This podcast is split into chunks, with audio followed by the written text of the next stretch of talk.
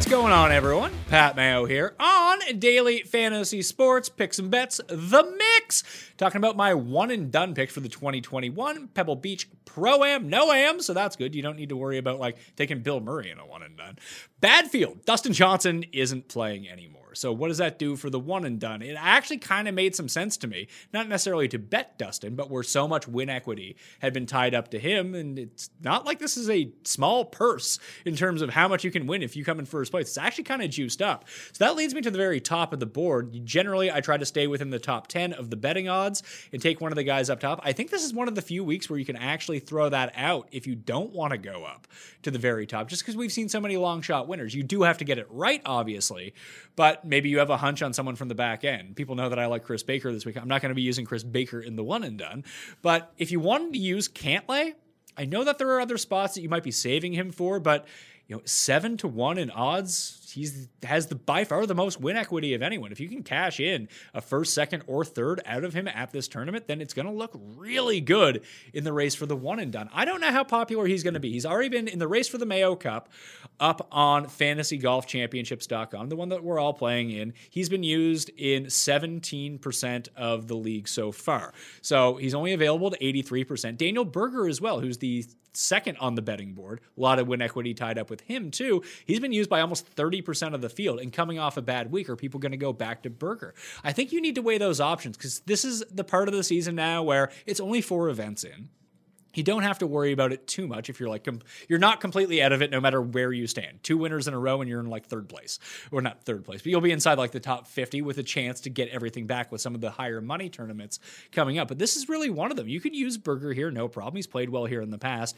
In my mind i can see jason day and jordan Spieth being the two highest owned picks in the one and done. I think that makes a lot of sense. Both have excellent course histories. Jason Day has come inside the top five in five of the past six seasons. And we know with him, in terms of the one and done, like it's not that big of a deal if your guy comes in T23. Like, there's no real difference between T23 and a miscut. It's does this guy have win equity? What is the upside for him? And it does seem with Spieth rebounding in Phoenix. I don't have as much faith in him as other people do, but this course kind of fits what he wants to do. Excellent putter. He's hitting his irons well. The driving distance and the driving accuracy doesn't really mean as much at this event. But I would be looking more to Jason Day than Jordan Spieth. But I think that Rickie Fowler might be someone for me. I still believe in his upside. Now, he's missed three cuts in a row, aka the Brooks Koepka method from last week. So he could definitely miss another cut. The putting has been absolutely horrendous. He dropped over four strokes on the greens testing out new putters last week in Phoenix. But the thing to really key on with Rickie, strokes gained approach, positive past three events. That is what has been limiting him so often in 2020. And it seems like he's starting to figure that out a little bit, especially with the short wedges, which we're going to see an overabundance of 100 to 150 yards this week. If he can figure out the putting, we know the short game's good. We know the driving is kind of hit or miss, but means less this week. That Rickie is definitely in it. I don't think, like, I made the mistake last week. I went double barrel Hideki in both my teams. I initially had Brooks in, and I should have taken the strategy of, hey, what's the upside for Brooks? Oh, it's winning. That's why I bet on Brooks to win. And I didn't feel comfortable enough using him in the one and done, which is really the opposite way that you need to be thinking about it. I believe he was used in fewer than 1% of lineups last week in the one and done, and that's a guy with ultimate win equity. We know he can win. I know that Rickie can win events. We know that Spieth can win events. We know that Day can win events. With these other guys, you're hoping to get lucky that they finally break through. And we've seen enough long shot winners here in the past that we know that almost anyone can win that tournament. That's why I don't mind going down the list a little bit. But of the players in this field, Berger is the most used, 28%. Cantlay, 17%. Zalatoris, 6%. Fowler, 5%. That was probably from last week. No one's going to be using Fowler this week. Day, 3%. So everyone's almost available to all players. This is not a strong field. So I can see a lot of people going towards the Max Homas, Cameron Davises, even Sam Burns, Kevin Streelman, that range of player. I don't love them as much because I don't think that they're going to win. Now, if you think they're going to win, obviously use them. If you wanted to go down deeper in this list, though, like Varner is going to be a very popular pick. Like just remember that he's 70 to 1 in odds. And it's unlikely unlikely that you're ever going to burn Harold Varner throughout the course of the year just because he's never going to be one of the top 10 players in any sort of field. I mean, this is probably the closest he's going to get. This is probably the weakest field that we're going to see. So I do think that there's merit to using Cantlay, Berger, or Casey this time around. Now, Casey was just overseas, posted a win during the Middle Eastern swing. You know, he's on an 11 hour time difference uh, coming over. We've seen that not affect players all that much. But Siwoo Kim would be another one that you could potentially use. Played well at this course in the past. His worst course, Monterey Peninsula, is out of the rotation now. Uh, and people feel like they may have missed the boat on Siwoo, where he won at the American Express, another multi uh, multi course tournament.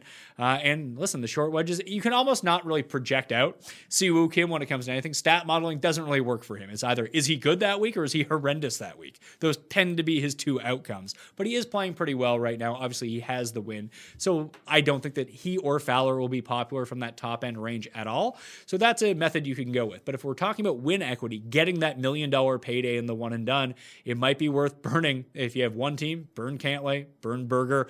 Berger might end up coming, like I said, less popular because he burned so many people last week. People don't want to go back to that well. But we're searching for winners in the one and done. You have to remember that. It's not good that if you take Varner, oh, he's 70 to 1. Oh, we got a T9 excellent news. It's not really that great if people use Cantlay and Cantlay wins. And if you just look at the implied odds of him, like, you know, he's seven to one in this field. Berger is the next closest at 14 to 1. Casey is 16 to 1.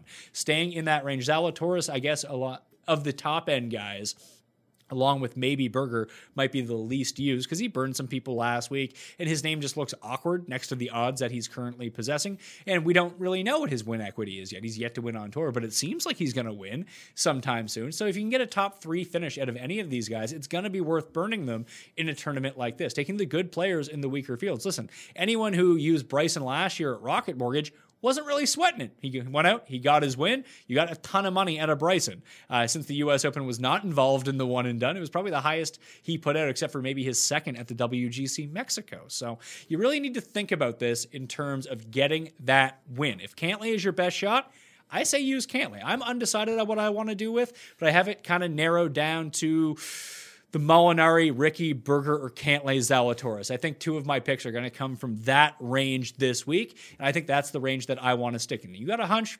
Go for it. Use Cam Davis. But for me, I want to stick with the brand names that I know. Uh, and I've been doing pretty well in the one and done so far. In the three man one and done that I did with Tim and Jeff, I ended up using Jason Day in that one because ownership doesn't really matter in that. And maybe, listen, if Jason Day goes out and wins, then the ownership doesn't really matter. You're going to have to have him. But if he's going to come in like 15 to 20% own, which I project right now, Spieth too. I don't think that he's as like he's has basically the same amount of win equity as Molinari or Zalatoris at this point based on the betting odds. So I'd just rather use the lower owned option, really try to hope to spike hit one and have the other guys falter and go down the leaderboard. That's where you can make up a substantial portion of your one and done winnings. Anyway, that's it for me. Subscribe to Daily Fantasy Sports, Picks and Bets, The Mix, wherever you download podcasts, and smash the like button to this video. Who are you using in the one and done this week? I'm curious to know where the popularity lies. I'm Pat Mayo. Good luck. We'll see you next week.